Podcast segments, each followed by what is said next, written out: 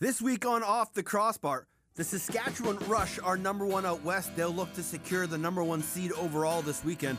The Georgia Swarm are the hottest team in the league with three straight wins. Robert Church is a huge fan of Eric Church. The Toronto Rock are officially out. The Vancouver Stealth are still alive. And I am making a comeback. All this week on Off the Crossbar.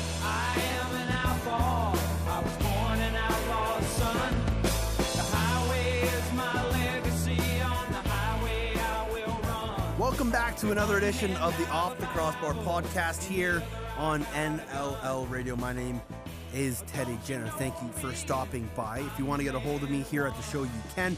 You can email me at teddy.jenner at gmail.com or you can find me on Twitter at Off the Crossbar. Love to hear from you. Enjoy hearing from everybody. And it is a crazy time in the National Lacrosse League. There are just two weeks left, and four teams are battling for just two spots. In case you missed some of the things that happened this weekend, the Toronto Rock went into their last home game of the year against their arch rival, the Buffalo Bandits, and went out on a high note and put on quite a performance in front of their home fans when they knocked off Buffalo 12 9. And it was um, highs and lows for the Toronto Rock. There haven't been too many highs this year for them, but winning their last home game was very important for this franchise moving forward. Um, it gives them hope, it gives them promise, and you know doesn't leave the fans with a bit of a sour taste in their mouth when they left the ACC. Nick Rose was fantastic once again. Rob Hellier is knocking on the door for a 100 point season to become the only, I believe, the fifth player in Rock history to do so. And they just got a great team effort from front to back. The bad news was just like this rest of the year has gone, an injury sort of took precedence. And unfortunately, Brock Sorensen has had surgery, and all intents and purposes, it is a knee injury, and he was placed on second level IR, and he's done for the year. And it's just the tally rises, and I think this is four or five ACL surgeries the Rock have had, and about five or seven season-ending injuries that they've had. And one, it couldn't have happened to a nicer guy, but two, it's just another case of a National Lacrosse League player losing time playing because of a knee injury, because of an injury caused playing on turf. This is a discussion to be had on a completely another day. However, just look over the years at the amount of guys who have had their seasons cut short because of knee injuries. Go around the league. Look at the turfs that these guys are playing on. And not just the the fabric. Not- the fabric isn't the issue. The issue is the turfs don't fit properly. You have turf rolled up along the edges. You have speed bumps in the middle of the floor. You have sponsor signs that are empty and are just big bumps. You have, in some rinks, used to have, you know, four foot gaps between the edge of the board and the turf. Some rinks put rubber padding down or wood pallets down on top of the ice. Some places just put the turf over top of the ice. Like, there's no conformity. Um, and I know, you know, all rinks are different size, but there's got to be a way for this league, if they're going to continue to play on turf, to find a turf that doesn't move. I don't know if that means going to sections instead of big, large rolls. I don't know if it's finding places where you can have turf in all year. That is a huge logistical issue, but something needs to be done. And I wish everybody in the Toronto Rock organization, um, from Damon Edwards to Scott Johnson to Patty Merrill, Brock Sorensen, uh, Mark Farthing, all these guys, uh, speedy recoveries. Get back soon, but take your time. Um, don't rush back because the worst thing you can do is come back too soon. So hopefully all those guys have successful off seasons And when 2017 rolls around, they are all back, they are all healthy, and The Rock can continue to be a force in this league because this year was just a tough, tough year for everybody in the Rock organization. There was another team that was battling for their playoff lives this weekend, and that was the Vancouver Stealth.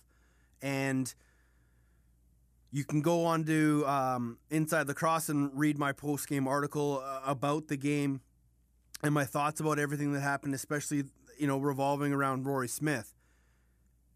But when a team is desperate and a team needs to win, that's the effort that they can put out. Now, the question is, why couldn't that effort have been all year? Where has that been? Sure, guys have been in and out of the lineup, and there's injuries issues, and Tyler Richards wasn't around for much of the or for the first part of the year, and Jamie Batley only came in in the last seven games. But for the most part, the bodies were there, and it's just taken Jamie Batley um, a little while to get this team going. Maybe they needed their backs up against the wall. Well, now we believe in ourselves, right? It's hard to believe in yourselves when you're losing, right? I come in as a coach and try to do different things and you know change some culture, change some strategies and those kind of things, and then you lose, and, and sometimes it's hard to believe. So this, you know, makes them believers. Hopefully that we're in it together, that we've changed our systems, and and you know hopefully we can continue on with that. I mean, you know, now they believe they can win, and uh, you know the organization's kind of in a winning mode now rather than a losing mode. That was Vancouver Stealth head coach Jamie Batley um, after their game against Calgary, just talking about uh, trying to find that winning mentality. And I talked about maybe they, you know, needed their backs against the wall and it would take some time for this group to come together under Batley. Well, maybe one other thing was needed. Maybe they needed Rory Smith. Now, I still stand pat and firm that I don't believe Rory Smith should be playing. And I haven't been able to speak with Rory. He kind of keeps to himself. He's not one to publicly speak out about his issues or speak in general. It's never been his MO, and I respect that. Um, but when I talked to players, they were worried. Uh, when I talked to people on the Cal- within the Calgary organization, they were worried. Uh, and then when I talked to the Vancouver Stealth, you know, upper management, their response was he's been cleared by all of our doctors. He's been cleared by an independent neurologist. He's gone through all of the National Lacrosse League protocol, and he wants to play. And boy, did he play. And I mean, I mentioned this on Twitter and I mentioned this in my article. Rory Smith only knows one speed, and that is crushing speed. It's the way he's always played.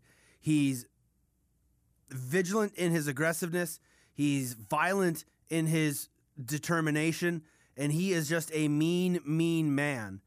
And he is an imposing presence on the floor.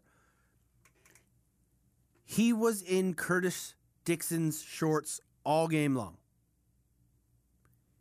He shattered him. He followed him everywhere that he could. He was in his face every chance that he could get to try to put Superman off his game. And it worked. Dickson had four assists in the first half. Three of those were secondary assists on the first three goals of the game. And then he got a late goal in the third quarter and then a short-handed marker in the fourth. So, for all of my worry about Rory, what he brings is an, an incredible intangible that I don't think a lot of people really understand. Because when he is on the floor, it's like there's a bear out there. Because you always have to be aware of where he is. Does that make sense? Aware of where? Yeah, aware of where. You always have to be aware of where Rory is on the floor because if you go running across the top with your head down or you're not paying attention, he will slide and he will slide with a purpose and you will feel it for a month. Your wrists will feel it, your teeth will feel it. And trust me, every part of your body will know that you played a game against Rory Smith if you're not paying attention. And it took Vancouver a little while to adjust to having Rory in the lineup because he is so aggressive. And and I don't mean always aggressive in a physical nature, but just the way he plays. And if you're if you're on offense and you don't get Rory Smith moving his feet and out of the middle of the floor where he can just roam, then you're not exactly helping out your teammates because if he's checking you and you're standing still or not cutting or don't have the ball, he, he, he could care less about you. And he'll turn his head and he'll wait and he'll wait and he'll wait and then when he sees he see when he sees his chance, he will leave, he will run and boom. And he does it often. And the tough part about watching Rory play the way that he plays is how he hits. He often, you know, puts his head down, tucks it into his shoulder, and leads with that shoulder and head. You know, he, it's not too often that Rory throws a dangerous high hit. He's thrown a couple in his day. I've thrown a couple in my day. We all have. But Rory's not trying to end anybody's career with a dangerous high hit. He's just doing whatever it takes to win and throwing these massively big body checks. And unfortunately, while he's trying to, you know, dislodge an opponent from the ball, he can also do some damage to himself. So I, I'm glad that nothing happened to Rory. Uh, and he played an incredible game. And because of it, Vancouver played at a different level than we've seen them play all year. I still don't think he should be playing. But when he is on the floor, he is a difference maker. And like I said, it took Vancouver a, a, little while in that first quarter to get to speed of with him on the floor. But once they did, they really settled in and they played a fantastic defensive game. Tyler Richards was phenomenal once again. He and Mike Poulin went back and forth all night long, making incredible save after incredible save. And Vancouver got production um, from their back end. Uh, Cliff Smith had a pair of goals. Ian Hawksby had a goal late. Um, Justin Salt was running the floor well. He took a huge hit from Brandon Goodwin early in the fourth quarter that that uh, had Goodwin ejected from the game. And it'll be interesting to see how the National Lacrosse League reviews this hit. Because on the floor, it was called uh, dangerous contact to the head major, and Goodwin was ejected from the game for game misconduct. Now, I've talked to some people, and they feel that the hit from Goodwin onto Salt was very similar to the hit of Bouquet on Carson Leung. I don't really agree with that because Leung was looking for a ball over his shoulder and had no idea the hit was coming. Now, I'm not saying Salt did. However,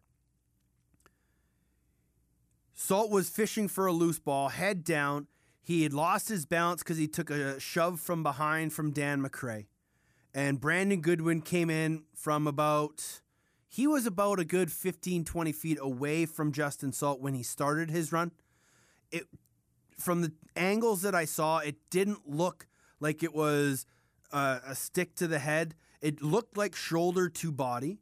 But the reason it was so, as Jake Elliott said, a violent collision was because that Salt had lost his balance and was falling forward. That's what made it so violent. If Justin Salt is upright and in possession, that's just a big body hit. So it'll be interesting to see what Brian Lemon and the National Lacrosse League do with this because I don't think it was a malicious hit. It was a big hit, but I don't see it being any worse than the hit Alex Bouquet put on Justin Salt. I think Bouquet's hit was even worse because of the circumstances of Bouquet launching himself or running from his crease and hitting an unsuspecting Carson Leung. So we'll have to wait and see. Um, it'll be interesting to see what they do. Uh, if Calgary makes a point of appealing,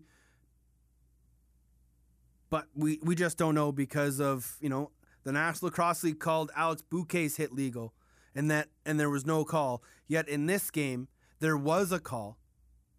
They basically lose Goodwin for the game and the in home for five minutes. When the hits were very similar. So we'll have to wait and see. We're going to talk about the Georgia Swarm a little bit later. They've won three straight. However, the Saskatchewan Rush locked up first place in the West this weekend with two very, very convincing wins over the Colorado Mammoth. 11 5 on Friday night in Colorado. And then the next night in the tune, Saskatchewan beats the Mammoth 11 8. So two wins means they get first in the West. They will host a playoff game on May 21st. It will be the second game of the West final. And they even have a chance to get all the way to first overall. And they can do that this weekend. But the crazy part of that game, or that weekend set, was the fact that there was a massive snowstorm blowing through Denver on Friday, or there was supposed to be. And there was some snow. And there was some f- fear that the teams weren't going to be able to get out in time the next day so that they could play the game in Saskatchewan on Saturday. So, Louis Genier, the president of the Saskatchewan Rush, made a few phone calls to some of his connections that he has. And lo and behold, there was a charter jet waiting in Denver for both teams to get on board and fly to Saskatoon that night. Like, that's big league. I've seen Curt Styres uh, rent jets for his team. That's ridiculous. But to see Genier go out on a limb and and call his contacts and get a private jet, sorry, a charter, and have both teams on the plane was just above and beyond the call of duty. And he was just ensuring that his fans got to see uh, an incredible lacrosse game, and they just and they did. Uh, there was 15 plus thousand at Sask Tellegen, and it has become one of the places to not only uh, watch a game but to play a game. And the Saskatchewan Rush are a buzz around town in Saskatoon. And I talked to Mike Board Saturday night at the LEC before the Calgary Vancouver game, and we were talking about everything that's going on in Saskatoon and, and the and the success that Bruce and that organization are having. And he said that when Calgary went to Saskatoon the other week, he flew in a little bit later than the team, so you know he, he wasn't uh, walking around with guys with lacrosse sticks or bags or anything like that. And he got in a cab by himself, and the cab driver didn't know who he was from Adam. And without prompting the guy, the cabbie went off on the success of the rush and how they're the biggest talk in the entire city. It's just incredible of what that group has done in a little bit of time. And one of the big things will be to see the turnover for 2017. I can already guess that season tickets for next year are being sold and they're becoming a hot commodity. And hot winter nights is a real thing. One of the guys who gets to experience that week in and week out, well, home weekends and home week out, is Robert Church, the former WLA MVP and BC Junior A Lacrosse League MVP. Joins us here on the Off the Crossbar podcast from his home in Port Moody, BC. Churchy, how are you, my man? I'm doing well. How are you, Teddy? I'm fantastic. Uh, we are enjoying some absolutely incredible weather out here in BC. How's it over there in the Moody? It's awesome. I haven't got too much time today to enjoy the weather outside, but definitely planning on enjoying it while it lasts. Uh, do you get out and do some golfing, or what's uh, what's the sunshine activity for you? Yeah, golf is definitely my go-to outdoor game. So I try. Are you any Are you any good? Uh, guess some days I, I can either be good or I can be terrible. Just depends Yeah. on the day. I hear you. Like Uh, guys. yeah, just like most guys. Um, what was it like growing up uh, in the Coquitlam minor system and going through those years uh, of just seeing how good the talent was, and now looking back at seeing all those guys that are now in the National Lacrosse League? Yeah, it is pretty crazy to think of all the guys that I grew up and even grew up watching a couple years ahead of me. How how many guys have made it into the NLL and just the little group of guys that I played with with McIntosh and Cornwall. uh, you know, those guys making it, Dinsdale. Uh, there's there's guys everywhere. It's it's been awesome. I think it's a testament to how good the Coquitlam minor coaching is growing up, and they prepare us for the next level. Uh, you were um, an aged up junior or aged up intermediate in 2009. You set the league on fire with uh, 109 points or 107 points in that year. You were the first rookie since Kevin Alexander to lead the league in scoring. Your MVP and Rookie of the Year. Uh, what do you remember from sort of that first year in 2009 and just the success that you had? Yeah, that year was pretty awesome. It was, it was probably my coming out year for lacrosse where mm-hmm. I had some success in intermediate, but nothing at that high of a level. And then, you know, coming up to junior, I got I was lucky enough with Coach Perot there. I think it was his first or second year as well, where you know he gave me the the range to to do what I wanted on offense, and you know I got mm. to step in right away and be the the go to guy, which really helped me growing up and gain some confidence for the next years coming up. What was the biggest uh, challenge for you? Because as Ontario fans may not know, or some do, we don't have five years of junior like they do out east. So, as an intermediate, what was the biggest challenge for you to go up and play junior? Probably just the size and getting over the intimidation factor. You know, intermediate guys, you still the same guys you played all growing up in midget, but when you make that jump to junior, you're seeing all these guys that you've watched growing up when you were in midget, and you know, you just you see how big they are and how strong they are, and it's just getting that that mental part of the game where you know you deserve to be out here, and there's nothing that you can do that you can't, and you're going to be just fine. Did, did that extra year? Do you think? Do you think that helped your maturity level as a person and as a lacrosse player? That extra year of junior. Yeah, I think so for sure. I think you see with the Ontario guys how, you know, the good ones they play five, and mm-hmm. for the most part they all play four. So I think it definitely helps with getting that extra year before you go into the WLA and then move on to the NLL. Uh, you eventually would go to Drexel, and you're you're a dragon out there. College life is completely different than than anything guys will experience back home. Uh, would you, do you recommend the college route for guys when you talk to them? Definitely. I think if you are going to go and play lacrosse, you know, it's for those four years, it's the highest level of lacrosse you can be able to play for the most part, unless you can enter the NL early. So it's definitely worth it. And just the the growing up, growing up experience, being away from home and being independent for those four years was was a great experience for me. And what's Drexel like? It's awesome. I had a blast. Uh, yeah. I had like life made lifelong friends living with them, uh, my class and the guys younger, and just the the city atmosphere. If you've never been to Drexel or Philadelphia, it's literally right downtown Philadelphia. So yeah, it's a pretty awesome uh, atmosphere at, at that school. Uh, you still follow them uh, and their successes year in and year out? Not as much this year, but uh, just because this is pretty much the the last group of guys that I would have played with as a senior. Yeah. So yeah. I got a buddies like Cole Schaefer still playing. So I follow them a bit this year, but not as much as I had in the past with when like Ben McIntosh was still there. Mm-hmm. Uh, one of the things that I've noticed a lot with with the rookies that are coming into the National Lacrosse League now um, is that they've put done four years in college, and that allows them to play, you know, one maybe two years of senior ball and get that experience under their belt. How much did that prepare you for the National Lacrosse League? Yeah, I think that was a massive part of being ready for the NLL was that year of WLA because those guys you're playing are, are just as big and fast as you're going to be trying to prepare mm-hmm. for for the NLL season, and you see it translating to the success of guys like Jesse King this year and Randy Staats, and how awesome Ben was last year for us. Just yeah. him having two years at WLA was probably a huge boost for him, and it allows you to have instant success in the league.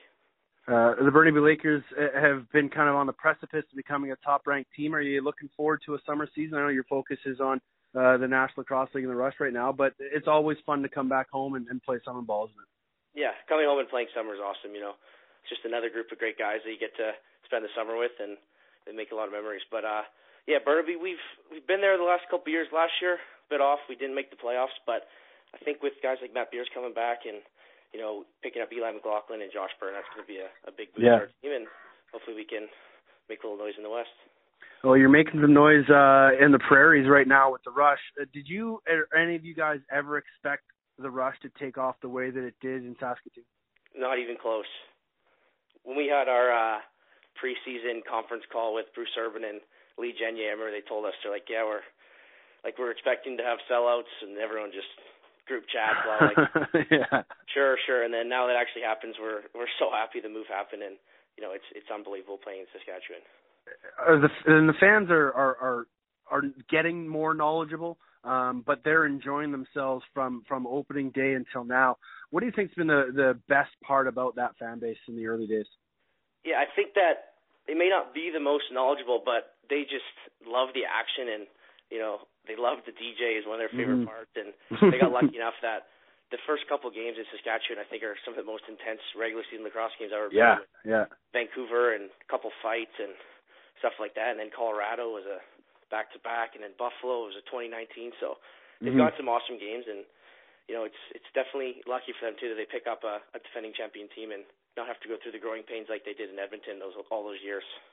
Uh, it, you, you mentioned the championship from last year. It was an incredible run for you guys, and, and it was just nice to see that that franchise finally get over the hump after years of sort of struggling in Edmonton. But was it kind of bittersweet knowing that you guys were probably going to leave? Uh, we honestly didn't know pretty much until I think probably a week before that championship game in Edmonton that there's even Yeah. a potential of moving. So we got the word, and you know we wanted to do our do it for our fans and get that win, and we did, and it was it was an awesome experience for everyone, and something we'll we'll never forget.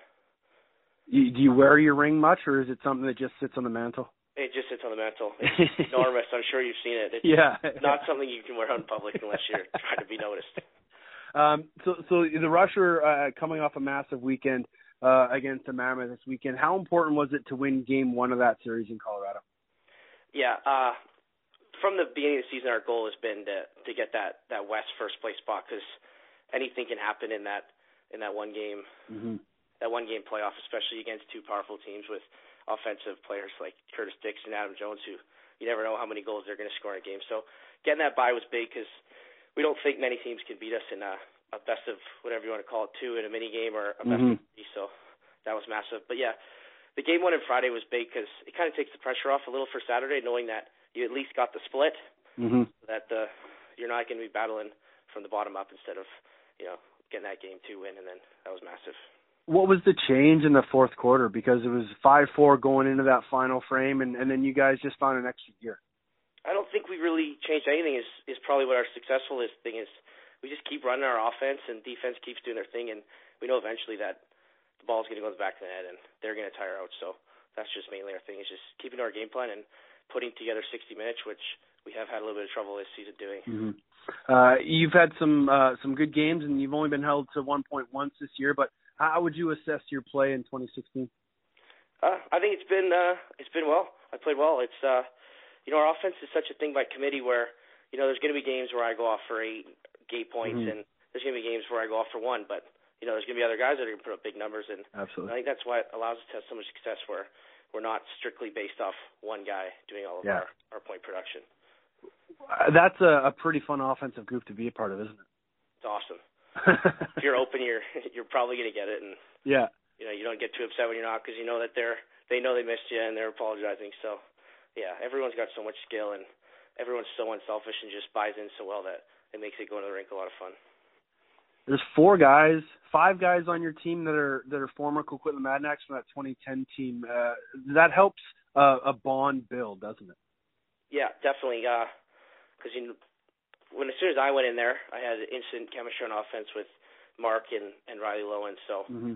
that helped. And then we had a guy like Benny who, you know, I had played with pretty much my whole life, and then Mark and him had a lot of chemistry in junior, so that helped. But yeah, just coming in, and then we got a lot of guys from either Coquitlam or Whitby, and we always, we always joke Yeah. about that. And Yeah. a couple Minto Cups get brought up, but pretty friendly, pretty friendly chit chat. Is there a more underrated guy in the NLL than Jeff Cornwall? Uh, he does so much. I guess Right. I don't really see him as underrated just because I see him as such an incredible player. Just being able to grow with, grow up playing with him my whole life, I've Mm-hmm. Seen what he can do. So, yeah, I don't, I don't really see him as underrated. Just Yeah, I, and I you know don't how mean important he underrated. is on our yeah. team.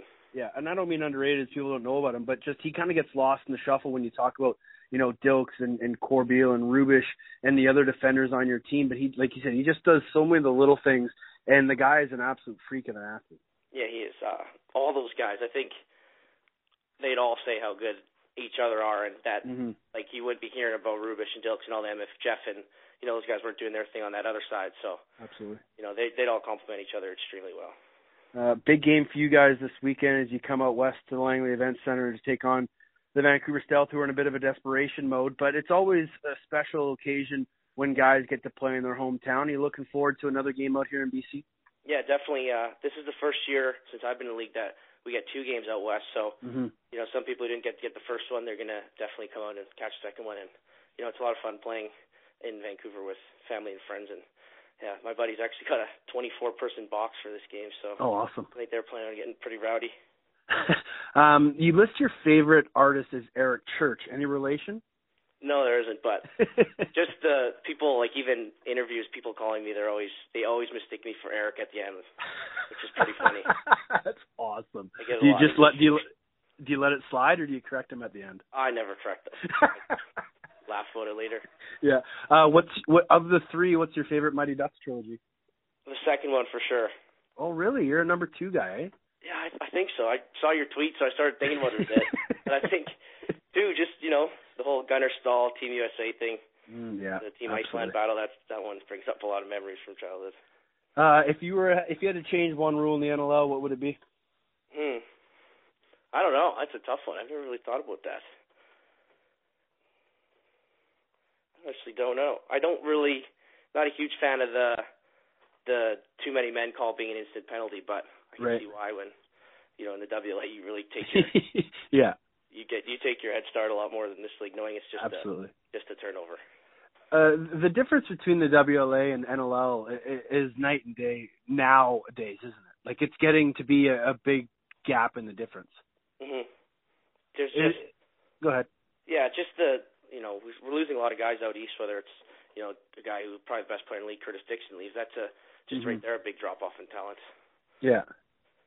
Have you ever thought about playing back east, or are you uh, a West Coast guy through and through? Uh, I've never thought about it. Never really had an opportunity, or even hadn't even talked to me about it. But Yeah. yeah, never say never. But for now, I'm pretty focused on trying to help Burnaby get over that hump. And and more focused on getting the rush to uh, another championship game. Churchy, it's always a pleasure to catch up with you, man. Uh, it's great to see you having success in the National Lacrosse League. It's only your third year, and, and you're one of the top players in the game. So keep up the good work, and uh, we'll see you this weekend in Vancouver. Yeah, thanks a lot, Teddy. I appreciate it. There is Robert Church of the Saskatchewan Rush as they get set to play the Vancouver Stealth this weekend at the Langley Event Center. Uh, in a must win game for the Stealth. As mentioned, uh, they are basically in do or die mode right now. Uh, if they lose, they're out. If they win, they got to keep winning. And they're going to need some help from Calgary as well. So we'll just have to wait and see. Uh, but the role that the Rush are on currently, they've won eight of their last nine games, and the loss was a 14 13 thriller to the New England Black Wolves. And as mentioned, the Rush have secured first place in the West, and they can secure first place overall with a win over Vancouver this weekend and a loss by the Buffalo Bandits as well. So, the one thing the Rush didn't have last year on their championship run was home field throughout. That belonged to the Toronto Rock, but it did allow the Rush to win on home soil. So, maybe it's a good thing, maybe it's a bad thing. But as you heard Robert Church said, you do not want to go into that one and done divisional semifinal game because anything can happen. And then once you get to the divisional final, it's two and a best out of two and a third. As it's two games, and if it's tied, then it's the mini game. So, you know, you don't want to be in that two three game because anything can happen. And if you look at Calgary and their matchup with Colorado, which, you know, not to count out the Vancouver Stealth because that would be disrespectful, but I really don't think it'll happen. But Calgary is 6 and 0 against Colorado in the playoffs. And it looks like they're going to play each other again. It'll be in Colorado, whether it's Vancouver or Calgary, but that game will be in Colorado. And if it is Calgary, whoo boy, that's gonna be a beauty. The other team that is trying to get third place in the National Lacrosse League, well, there's two technically. But the team that's in third right now in the East, surprise, surprise, it's the Georgia Swarm. And a lot of that has to do with the three games that they've just won in a row, we talked a little bit about it earlier. But they've beaten Colorado by seven, New England by seven, and Rochester by six to leap the Knighthawks and get into third place with two games remaining in their schedule. They'll play New England this weekend, and then next weekend they'll host the Vancouver Stealth in their final home game of the year. This team has sort of come out of nowhere, and they are maturing. They are becoming more seasoned as the year goes on, and Eddie Comeau continues to revolutionize this club. And I know a lot of people will vote for Glenn Clark and company in New England, rightfully so. But if Eddie Comeau can get this group into the playoffs, and who knows do what, he's got to get some consideration. Absolutely, he does. Because this is a team that a few weeks ago was, you know, three games out of a playoff spot. And in three weeks, they've become the team in the playoffs. And it starts with Brodie MacDonald, who's really settled himself down in the Georgia net. He's not putting up world beating numbers, but they are keeping teams to that 10 to 12 range, 9 to 12 range that a lot of defensive coaches will say if we can limit teams to 12, we should be able to win. And that's what they're doing. And like I said, it starts from Brodie and it goes through that defense that's getting better and better. It runs through the captain Jordan MacIntosh in transition, and then it ends with the group up front that is continually providing by committee.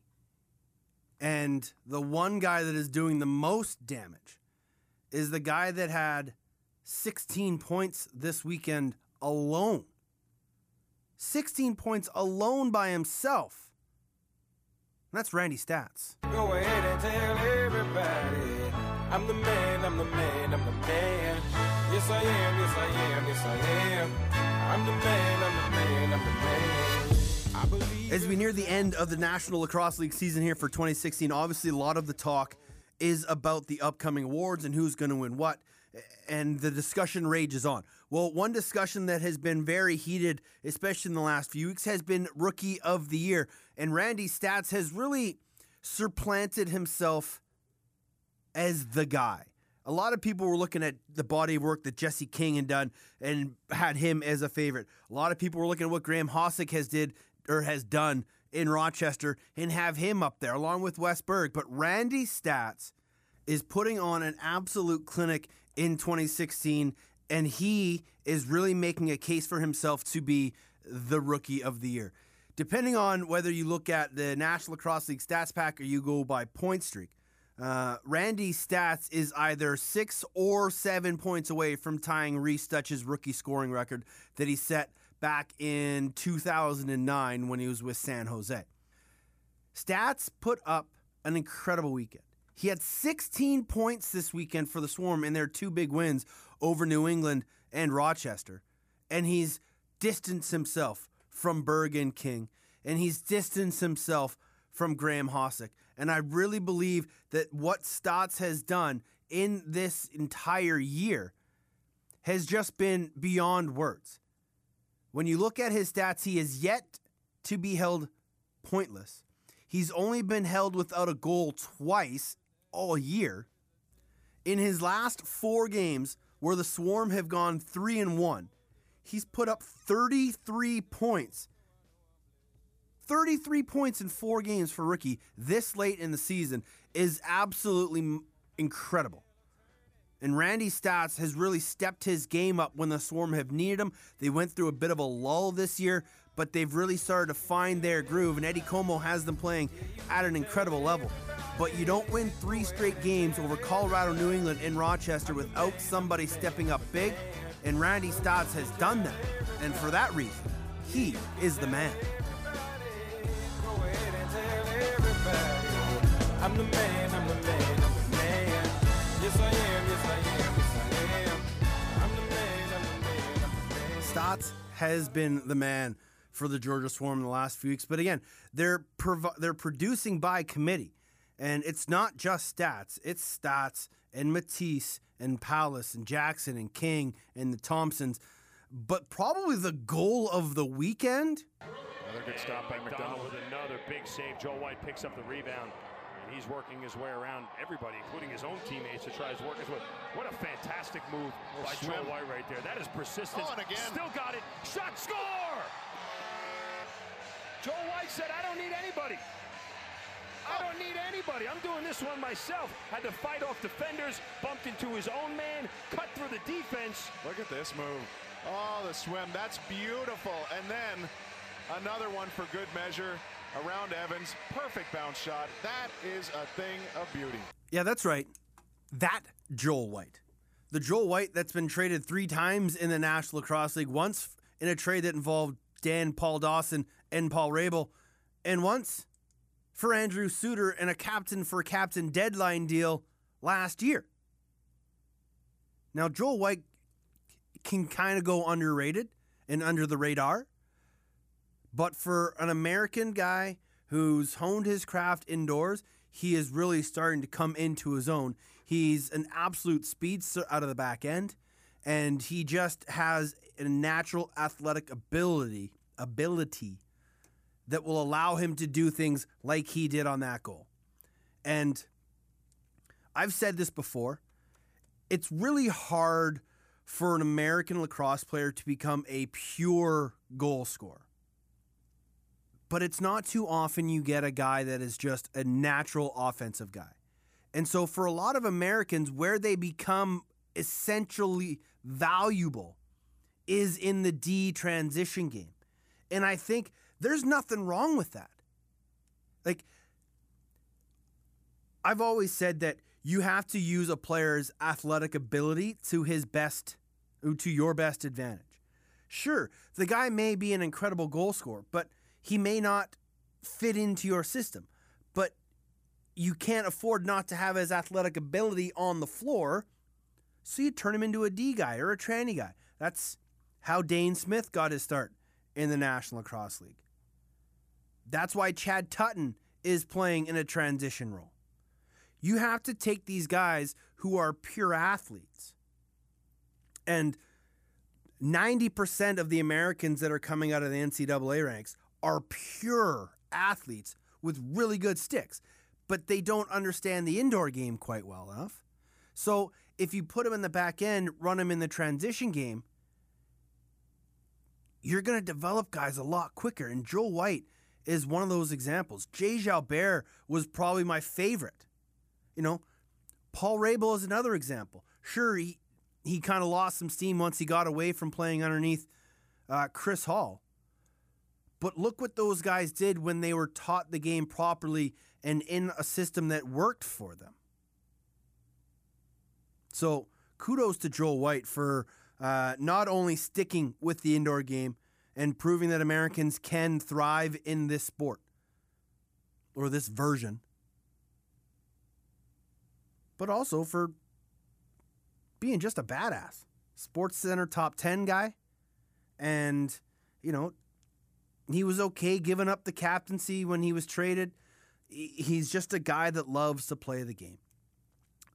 And I talked about his Sports Center goal. There was a couple other goals that were on Sports Center this week, and I have to apologize uh, to Culpamania, uh, Chad Culp, the culprit. There's probably some other nicknames that I could probably think of off the top of my head, but those are my two favorites: the culprit and Culpamania, because Culpamania is just it's just too good. Um, he scored a fantastic backhand goal that I think made it to number two. I'm not quite sure, but might have been to number two on the Sports Center top plays of the weekend. But you know, it's not always John Grant. By the way, John Grant, sick goal. Let me say that again. Sick goal. Um, I, I didn't really touch much on um, the Mammoth and their efforts this weekend and two losing causes. Quick note Chad Culp, great goal. 19s for life, buddy. 19s for life. Um, uh, John Grant played because Adam Jones couldn't play. We all know Jones is a teacher back in Owen Sound. Friday games are really tough for the guy, especially ones where he's got to travel a long way. So he didn't play Friday. Junior did. And I made note of it. I comment on it. Junior just didn't look like the junior we had seen even three weeks ago when he was playing. And then he missed a couple weeks. And he looks like he's dealing with a nagging a nagging injury or something's hindering him because he wasn't the same old junior. He wasn't moving as fluidly. He looked I don't mean to make this sound rude, but he looked his age. Um, and when I talked to him the next day, I asked him if he was if he had made the flight to Saskatoon. He was like, "Nope, I, I'm old. I can't do it." And you know, the game is catching up to John Grant Jr. and there's nothing wrong with that. He, because when he does get into games, you get performances like you see from him the other night. Like he wasn't the junior of 10 years ago. Obviously. But the junior that we're seeing now is a more complete junior and a more competitive junior in some instances because we're seeing him sprint off the floor. Like, look at the energy that he showed after he scored that around the world goal. You know, the Tommy twist from, you know, his strong side that somehow got through Aaron Bold. Well, it got through because it's John Grant Jr. But his reaction after he scored was, yes, let's go, hurry up, let's get off the floor and let's go get another one. That compete level is something we haven't seen from John Grant in a long time. Like the fire's always been there, and his passion for the game has always been there. But just the desire and the hustle and the work ethic, even though he was hurting, to bust his ass off the floor speaks volumes about John Grant Jr. And it's great to see him still competing. I just don't know how much longer that's going to be for. Jamie Shewchuk was between the benches of the Colorado Saskatchewan game Friday night, and he made a great comment when um, Connor McGahey and Andy Lindhall asked him mid game. He's like, "Have you ever thought about taking that shot? Or have you ever taken that shot during a game?" And and Shewchuk said adamantly, "You know what? I've taken that shot before. I don't always do it because I know I'm not very good." And then he said he, he emphasized the point. And he said, "You don't take that shot in a game unless you're John Grant Jr. Because if you do, and you miss, you are going to hear it from your coach for the rest of the game." That's why guys don't throw it. That's why guys don't throw that shot. Because, one, nobody's John Grant Jr. And two, if you miss, you look like a complete jackass and you just Hollywooded your way to a turnover and you get back to that bench and you you don't look your coach in the eye. you just you you sprint your ass off the floor because if you lollygag and dog it, it's even worse. So you sprint your ass off of the floor and you just return to your spot in the lineup on the bench. Don't look at your coach. Just get back in line. Because if you make contact with your coach, it's like Medusa, like stone cold. That's not a look you ever want to see from your coach because it's you just tried to be bigger than the moment, bigger than the team by throwing that shot. And it caused a turnover. He could have just pulled it out or shot like a normal person would. But it's junior being junior, man. And I will never tell John Grant Jr. to not take a shot like that because he's got a higher shooting percentage like that than I think I did overhand. So, one last thing before we get you out of here it is my yearly unretirement. And it's not a comeback, Don't call it a comeback. but it's a comeback, Don't call it a comeback. but it's not a comeback. Don't call it a comeback. but it is a comeback. Uh, this Friday night, it is the annual Victoria Shamrocks alumni game, also known and more respectfully known as the John Crowther Memorial Game. For those that don't know who John Crowther was, um, he was probably I never really got to see him play. I was too young. Uh, I, I don't really remember him at all in my younger days. But at the time when he was murdered at the age of 22 in 1984, John Crowther was the heir apparent to the throne of Victoria Greats, held by a guy by the name of Kevin Alexander. Crowther was the next one, the one between Kevin Alexander and the Gait brothers. But unfortunately, he was taken from us far too soon. And so it is an incredible honor for us alumni to not only play in this game, but for the Victoria lacrosse community to remember John Crowther. And it is an incredibly emotional game, but it's such a fun night. All the proceeds that the alumni raise go towards the Victoria Shamrocks Alumni Foundation. Um, and through that foundation, we sponsor player jerseys for the junior, senior, and intermediate Adanacs. Uh, we have a golf tournament. We have a Chris Hall Scholarship Fund, which some of the money goes towards too.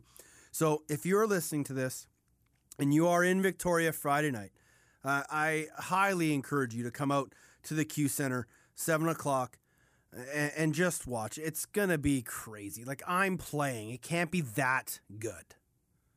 My brother's playing. Some guy named Lewis Ratcliff's probably going to suit up. But the most important part is is that we continue to honor the legacy of John and through this the you know through the alumni and through this game we really hope we get a chance to do that. Um, it will we'll play a full three periods. I'm really hoping it's stop time. We'll take on a midget team uh, the victoria shamrocks intermediate team as well as the victoria shamrocks junior team. And it's just going to be an all-round fun night. So um, once a year once a year I go down to the storage locker and I grab my gear and I dust off the cobwebs. And I bring out the old number 19, and it's going to be an absolutely fun night. There's going to be some great alumni there playing in the game from, you know, my decade or my generation to years past playing. There'll be more and more um, alumni honored. I believe the 83 Mann Cup team is being honored, and that was the last Mann Cup team that John played on. So, like I said, if you can get there, get there. If not, um, say la that's about it. Uh, there is a myriad of games on the National Lacrosse League schedule this weekend. Four to be exact. They are all on Saturday. Georgia at New England, uh, Buffalo at Rochester, Toronto at Colorado, and Saskatchewan at Vancouver. It is coming down to the wire, folks. I hope you are ready for a frantic finish in the National Lacrosse League. Thanks to Robert Church for stopping by and giving us some time today. And thank you for taking some time out of your day to listen to me rap. This has been Off the Crossbar. My name is Teddy Jenner. We'll talk to you in a week's time. Enjoy the games and be excellent to each other. I'm the man who. Woman,